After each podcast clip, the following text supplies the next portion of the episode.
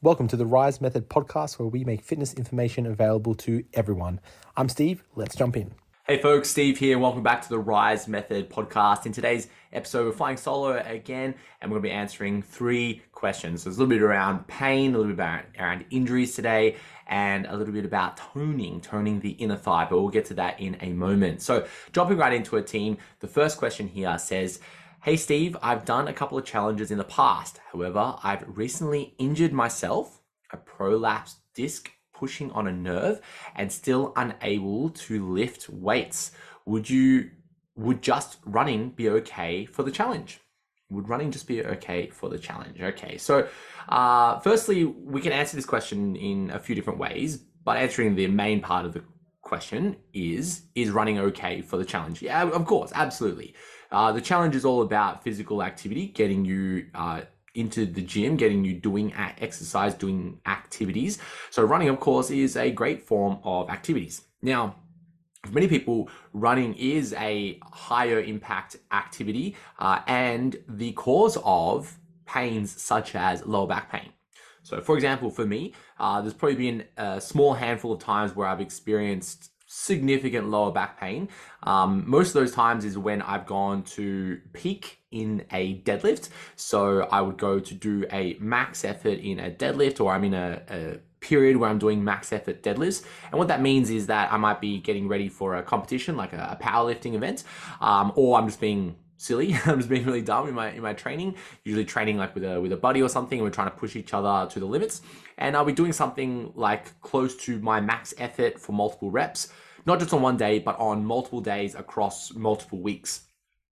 So that's usually when I kind of injure myself, and then what tends to happen is um, over the course of let's say a month, two or three times a week, are we doing you know above 90% of my max. Um, throw in a couple of nights where I didn't sleep very well. I'm stressed out. One particular time I was at uni and I had exams coming up and I was deadlifting, and that's when I really, really kind of hurt my back. Uh, but the other than that, the other time that I've hurt my lower back, meaning that it was quite painful, was when I started running. so, um, my story was I ruptured my ACL in my teens. So I was 18, year 12, year 12 high school, um, and I was playing lacrosse, of all things, in high school.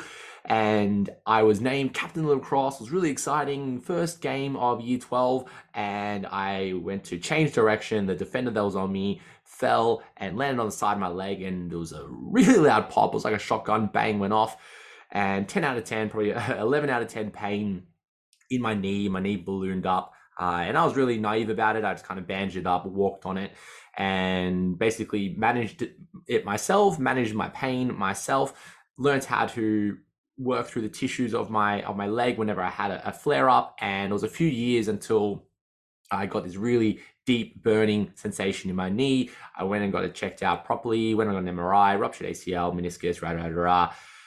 I was in my early 20s, probably when I first, a few years prior to starting with the the Max's challenge back in the day, and I had a uh, total knee reconstruction. So um, ACL reconstruction, meniscus cleanup, and uh, a few few months after the the surgery, I got cleared to start running. And at the time, I was a weightlifter, and I thought, well, I never really run and I got cleared to start running, so I might as well give it a go. So I started running. And I was telling my professor at uni about this, and he's like, "Oh yeah, you know, I don't think it's a it's a it's a good idea um, to do any long distance events." And I was a little bit like, "Ah, oh, screw you." so what I did was I went and ran a 5K, and this is maybe a week after I got cleared to start running. So mind you, I didn't do a lot of ex- uh, physical activity. I was mainly walking, maybe doing some uh, light exercises, my rehab, all that type of stuff. And I said, "Screw this! I'm gonna start running." So I started running I went from zero to 5K within a week, uh, and that wasn't fun. So I had uh, quite a lot of lower back pain, quite a lot of hip pain, quite a lot of uh, like shin splint like pain from um, one bout of running. So this is a long winded way of saying that, uh, you know, for me in my decade plus years of, of training since I was a, a young teenager, handful of times I've had lower back pain. Some of those times is when I was really maxing out on my lifts and the other time was when I started running. So if you had uh, a true disc protrusion, um, which is the way that she described it, which is a prolapsed disc, a prolapse disc, and it's kind of in stages. So we start off with maybe, a bit of disc degeneration, maybe changing in the annular fibers on the outside, where the nucleus inside starts pushing up against the annulus fibrosus. That's kind of like the first stage, and the prolapse is when the inside kind of pushes out a little bit more, and then we have extrusion where it's pushing out even further. Then we've got this fancy word called, uh, it, it, sounds like a horse, sequestration. So I always remember to like equine sequestration. Anyway, that means when it's actually like proper out. Anyway, the point is prolapse is maybe that, that next level up. If we had a true disc prolapse in the lumbar spine and it was pushing on the lower, uh, some, a nerve into the lower leg, running probably isn't a, a great idea. Um, mainly because of the randomness of, of, running. You know, each step, the the pavement, the floor is a little bit different. Each step, each stride is a little bit different, uh, applying a lot of loads in different areas of the body.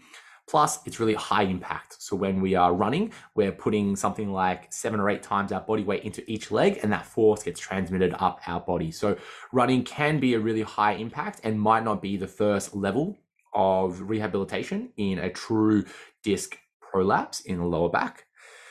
Now, what would be the very first level of rehab is actually putting resistance on the body in a controlled way through lifting weights. So, the best form of rehab for uh, a lower back injury is to lift weights where we're managing the load. So, if a physio, osteo, chiro, doctor says don't lift weights, oh, man, you should go see a another healthcare professional because the best way to manage those symptoms is to lift weights. Now, in day-to-day life we're lifting weights you know we are doing the washing we're lifting up the washing basket we're going shopping we're you know carrying the shopping bags we're bending over we're picking up uh, you know toys on the floor if we have kids we're picking up our toddler if we have kids we're picking up our shoes off the ground we're carrying things and moving things around the house we're doing activities where we are carrying things so we're lifting weights. So it doesn't make sense that we just completely avoid lifting weights because of the resistance. It's all about how we manage that load. So Let's use an example of a squat. Okay, if you had a true disc prolapse where you was pinching on a nerve and mechanically that's very rare that the disc actually pushes and touches the nerve normally it's uh, like chem- chemical irritation so pinching the nerve ah, i'm just poking at the language here but you may not choose to do like a loaded barbell back squat with your previous working weight if you've had a disc uh, you know back pain for me, when I would injure my lower back, when I was lifting much higher loads than I was able to manage, when I was going through my rehab, I wouldn't deadlift with the weight that I injured my back with. I scaled it back down all the way almost to the barbell. So I was able to do some activity so that I can get some movement through my body, strengthen some of the muscles, and it, it was fine within a couple of weeks. So what I'm getting at is the best way to manage a lower back injury and to get a confirmed prolapse of a disc, one is difficult. You would need something like an MRI to confirm that. Uh, and then two, it's not the cause of pain. And we see that in studies where we get people like you and I. So let's say me in my 30s, we get people like me, uh, no pain right now. So asymptomatic, asymptomatic, no symptoms, and put me in an MRI and see what they find. And they found that, oh gosh, testing my numbers, but it was a really high proportion. Over 50% of people in their 30s had some sort of disc degeneration, some sort of disruption in their lumbar spine or a disc bulge in, in more simple words. So what that means is that over 60% of people in my demographic in my 30s had some sort of change in their lumbar spine but had no pain. Similarly, as we get higher in ages, there was a higher prevalence of it. And somewhere in the 50s or 60s, uh, it was somewhere like 80% of folks had some sort of disc degeneration, some sort of disc change, but they had no pain. This was found in other areas of the body, like in the shoulder, like labral tears, so the labrum in the shoulder, hip, labrum in the hip. So tears in the labrums of the hips and the shoulders, no pain. FAI, femoral acetabular impingement, no pain. Um, rotator cuff degeneration and tears in the shoulders, no pain. So it's hard to say that if you get a scan and this is the presentation, that that is the cause of the pain. It's all about how we manage our pain and manage the load. So if we look at the two extremes or two examples, we have lifting weights and running. We could run slower maybe take shorter strides so there's less impact but we've still got the body weight going through you know the jolting of, of running and that could be a lot of load that we're not ready for whereas if we're lifting weights we can regress the exercise and regress it and regress it into a point that is manageable and tolerable so use the example of a squat as i was saying you might not choose to do a barbell back squat you might choose to do let's say a dumbbell version a little bit easier than a barbell maybe a front squat position. And if that's too much, we do a body weight squat. If that's too much, do a body weight squat onto a chair, like you do when you go to the toilet or sit into a car or hop into bed or, you know, sit on the couch or body weight onto a chair. If that's too much, you hold on to a pole or a wall or a squat rack to give you support. If that's too much, you maybe have someone helping you to uh, give you assistance. So we can regress it further and further to a point where it's an activity of daily living or it's even less of an activity of daily living, an even regressed version. So main takeaway here is that the best way to approach rehab is to actually lift some weights and maybe not in the same lens as what you think. I'm going to go to the gym and, and push for maxes. It might be a regressed version to p- apply resistance on the body. Running might not be the best option. Of course, it can be an option if you love running. Go for it. But when we rationalize it, it might not be the most strategic way to manage lower back pain, manage a true prolapse, and uh, manage the symptoms so that we can get you back to where you were as quickly as we can so that you can enjoy the things that you love doing. Goodo. Next question here, we're going to talk about some spot reduction. So the question is Hi, Steve. I'm wanting exercises to tone the inside of my thighs. Any recommendations? Thank you in advance. So again, when we, when we look at this question, we can start making assumptions um, and then of course answer the actual true question. So the true, true, true question is, I'm wanting exercises to tone the inside of my thighs. Any recommendations? Firstly, defining what toned means. Toned is when we have an increased resting tension in the muscle. So let's say myself training for over a decade, my muscles have an element of tension when I'm at rest. So there is a sense of tone in the muscle. Whereas, um, you know, there's some people in my family who are well into their 60s and 70s who've never really exercised before. Their muscles may not have the same resting tone as mine because they don't train. So, what happens is when we are training, we see an increase in nervous system activity. So the nerves are keeping the muscle at a bit of resting tone. There is an increase in muscle cellular size, so there's a little bit more compact. So uh, the muscle has a little bit more of that resting tone, and of course more strength. So we have uh, more control in those fine motor units. So the muscles can be at a higher potentiation, meaning that they can contract quicker um, and have a little bit more of tightness to it. So if we are wanting to tone a muscle, we need to strengthen the muscle right? We need to build muscle in that area so that it has an increased resting tone. When we talk about the inside of the thigh, we're mainly talking about the adductors, and adductors is ADD, adductor, right? Where that's the inside of the thigh, or more simply something like the groin muscles. And the groin starts really high up in the pelvis and goes all the way down to the inside of the knee.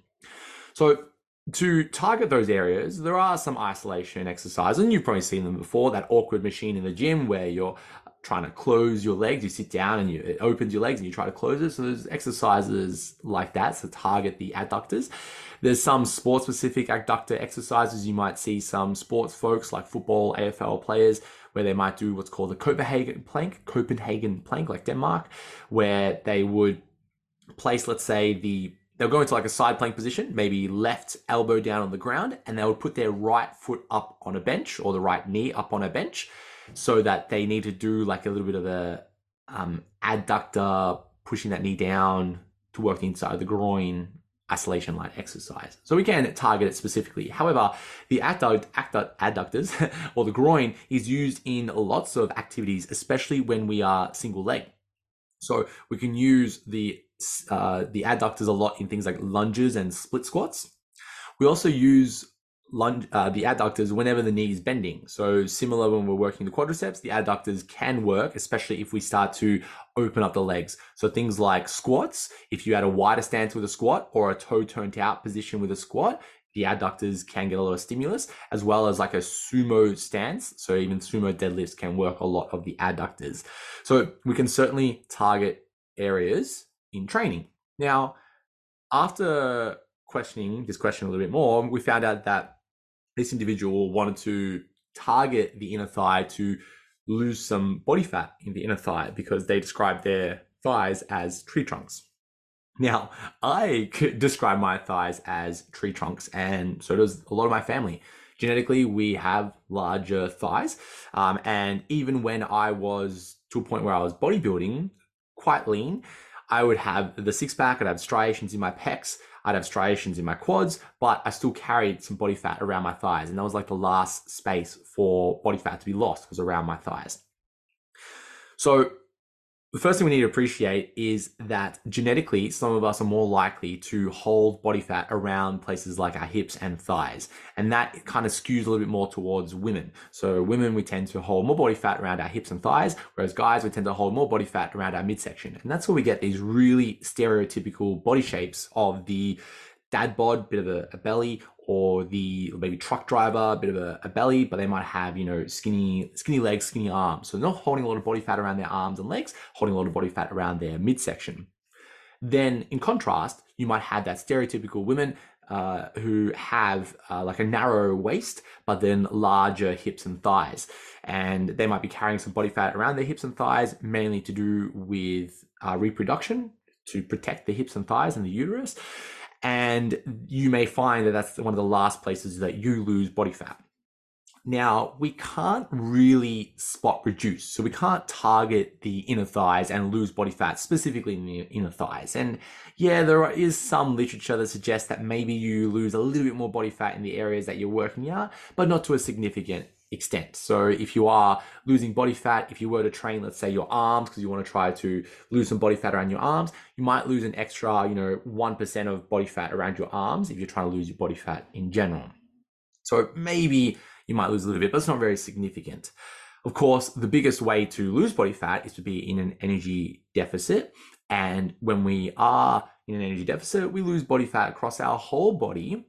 And if we're focusing on the inner thighs and every day we're looking at the inner thighs, you may be looking at the wrong areas where you're losing body fat around your midsection, your arm and your back and everything, but you might be focusing on just one small spot, right? So that's the first thing. Second thing we need to appreciate. Finally, a great strategy to focus on is to spot enhance. So you may be looking at your inner thighs and thinking, okay, how am I going to lose body fat in my inner thigh? What you could focus on is to build muscle around inner thigh, the thigh itself, the quadricep, the hamstring, the whole leg, so that the leg gets a well rounded shape, even though you have some body fat around your legs. So, a separate example was once upon a time, I used to have um, lots of uh, love handle problems. So, you know, the love handles around just maybe above the hips. And I was really self conscious about that. This is before I started training. So, I was self conscious about the love handles that I had. And um, I would always try to hide it and always be really awkward about it. I used to wear really baggy t-shirts to try to hide it. That didn't become a problem as I started training. And now, even if I am carrying a little bit more body fat, I don't have an issue with any love handles. And the reason why is because I've developed a shape in my body. So by training things like my lats, you know, the, the back muscle that creates that V shape, by training things like my lats, I've created this bit of a, an illusion where my upper back gets nice and wide. And then my midsection is actually kind of narrow, even though I have still some love handles, they're not visible to the same extent because I have muscle around my back. So in a way, you can continue to have the same amount of body fat on places like your legs, but if you had larger thigh muscles, yeah, okay, the leg might look slightly bigger, but by having more muscle, more tone in the muscle, um, by having a well rounded and well shaped legs, we look past the body fat. We don't even notice the body fat because of the shape that is there. So you can certainly spot enhance. And that might be a, a mindset shift where we are trying to spot reduce, but instead of trying to reduce and make it less, we focus on making it more, making it greater, making improvements. So if you're sitting there focusing, oh, Steve, I want to tone up my legs, I want to lose fat in my inner thigh, I want to lose fat around my arms because I'm sick of the saggy arms. What's it called? The, the tuck shop lady arms, however we we we label things. Poor tuck shop ladies. We can enhance those areas by making them stronger, building muscle in those areas, and we may not need to focus on primarily losing body fat in those areas. All right, last question here. Back to a little bit of pain discomfort. It goes, Hi, Steve. I really felt my hip flexors during the lunges. Front was worse. I ended up dropping the weights on the last set. Do you think it's because they are tight? Okay. So we're primarily talking about lunges or maybe um, a split squat position, single leg exercise, and we're feeling it in the hip flexors, so hip related pain. And it was worse on the front. So it just says during lunges, front was worse. So we don't know if it's the front leg or front like lunge, like a forward lunge. Is it because they're tight? Is the question. Okay, answer the question directly. Yeah, it could be because the hip flexors are tight, maybe. Um, it might be because the hip flexors are weak, maybe. Um, or it could be because the hip flexors are the solution to a problem. Okay, now we break down those three ideas. So the hip flexors being tight, yeah, okay. If you're sitting down for longer periods of time, some of those muscles can become a little bit shorter in a way, being more contracted. So they, when you go into like a lunge position, you are doing a bit of like a hip flexor stretch. So those muscles are doing lots of lots of stretching. Um, and of course, that stretching might be above our pain tolerance level, so it becomes painful. So yeah, of course, it could be the hip flexors doing that. That's number one. Number two, it could be because they're weak. So when we're doing a lunge, uh, the back leg is actually working quite a bit. So if you, depending on, of course, how you're doing the lunge, you may be doing a little bit of like a leg extension with the back leg to stand up rather than like a leg press with the front leg to stand up. So you may be doing lots of hip flexor strengthening exercises with that back leg. So of course it's, it's fatiguing and you're feeling maybe a bit of discomfort, a bit of pain. So that can certainly be happening. The final thing is that the hip flexor could be your solution to a problem. So if you go to lunge, um, you need an element of stability in your hips, and primarily it comes from larger muscles like the glutes and muscles on the side like the glute medius supporting the hips.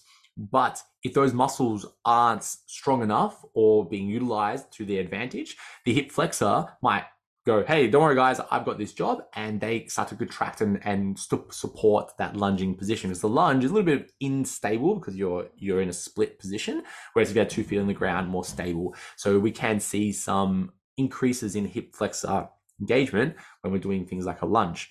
Now, what can you do? So, firstly, you might need to work on some hip mobility, primarily into internal rotation and external rotation. we could do that with movements like the 90 90 position, or some people call it a hip box, where you're sitting on the ground, you would bring, you bend your knees, both of them, and you would rest one leg out in front, just like you would do maybe like a glute stretch, and you would rest the other leg towards uh, like kind of behind you. So you're making like 90 degrees with both legs and one leg is in external rotation pointing outwards and the other leg is in internal rotation pointing inwards. And if you're unsure of this, you might want to just Google a 90-90 stretch or a hip box.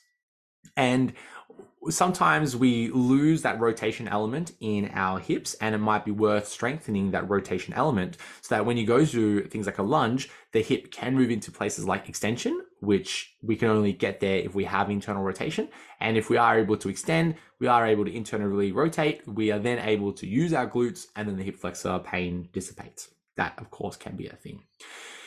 The other issue that might be happening is that we may have an underlying thing like a FAI, femoral acetabular impingement, and that loosely spoke about it in the very first question about back pain, where it may be symptomatic, it may be painful, it may be painful when you're doing a lunge. And what FAI is, is the hip joint itself is kind of like a cup, and then the thigh bone um, is like the ball. So it's like a ball and socket joint. Yeah. Now, sometimes the thigh bone is too big for the hip joint. So um, we call that a cam, meaning that the head of the femur is too big for the hole of the hip.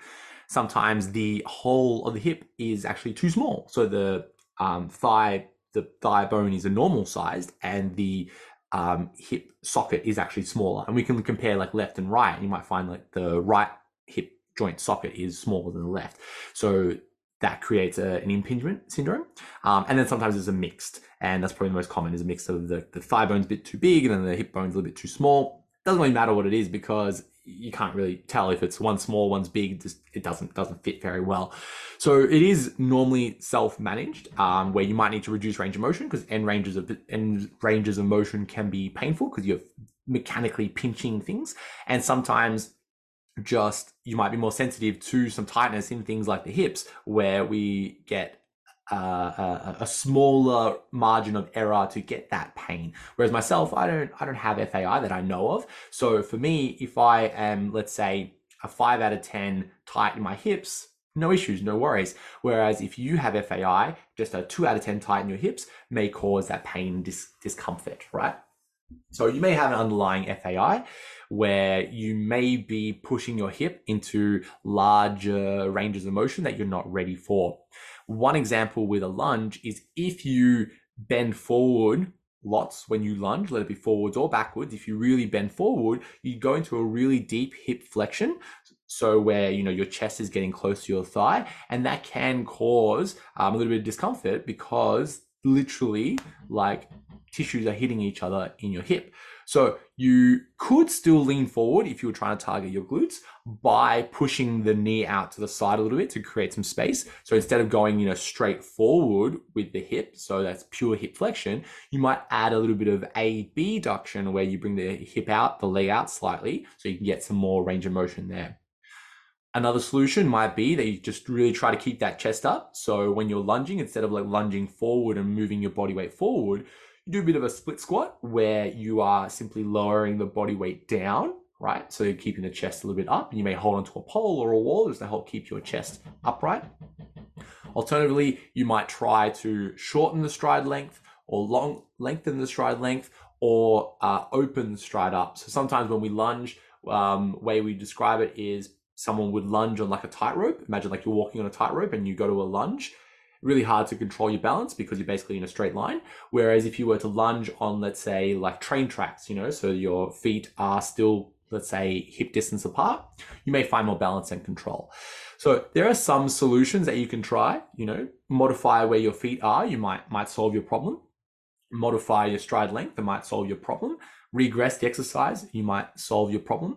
Um, and you know, maybe working on a little bit of hip mobility, as in hip internal external rotation, might solve the problem. I would recommend that you just reflect on your exercise execution. So film yourself doing a lunge, and you might find something funky is going on. So if you compare your left foot forward then your right foot forward, if you're only feeling it in your, like your right leg, you if you were to lunge with both legs and you just uh, observe both styles of lunges, you might find that lunging in one direction, it just looks weird. It looks funky. It looks like you're kind of tripping a little bit. You're awkward, or maybe you're moving the body weight forward lots, or moving the body weight backwards lots. Versus the other side, where you're not getting any pain, you're doing it differently. So that might be enough to kind of go, oh, okay, um, I was just being a little bit silly with my lunges. That's why I was causing this this discomfort in my hips. Maybe the side that was uncomfortable, I make that look like the other side. Happy days. Other things to consider is uh, an overall view. So if you are looking at your legs um, and let's say the right hip is t- uh, painful, right hip flexor is painful, and then also on that right side, you know that you have tight tight calves or you have a history of rolling your ankle or something. Okay, you can start to piece two and two together. All right, why it's a little bit of a coincidence that I get this right hip flexor thing and I always roll my right ankle. Is there a relation? Maybe. Um, the other thing to consider, of course, is that the hip flexor is very close to the groin, especially when we're doing like a lunging position. And like I just mentioned in the previous question about targeting the inner thigh, if you are lunging, you might be using your inner thigh a lot, and you may not simply feel the difference between the hip flexor and the groin, and they're kind of one and the same. So you might be having a little bit of groin discomfort that is um, kind of presenting as you know hip flexor.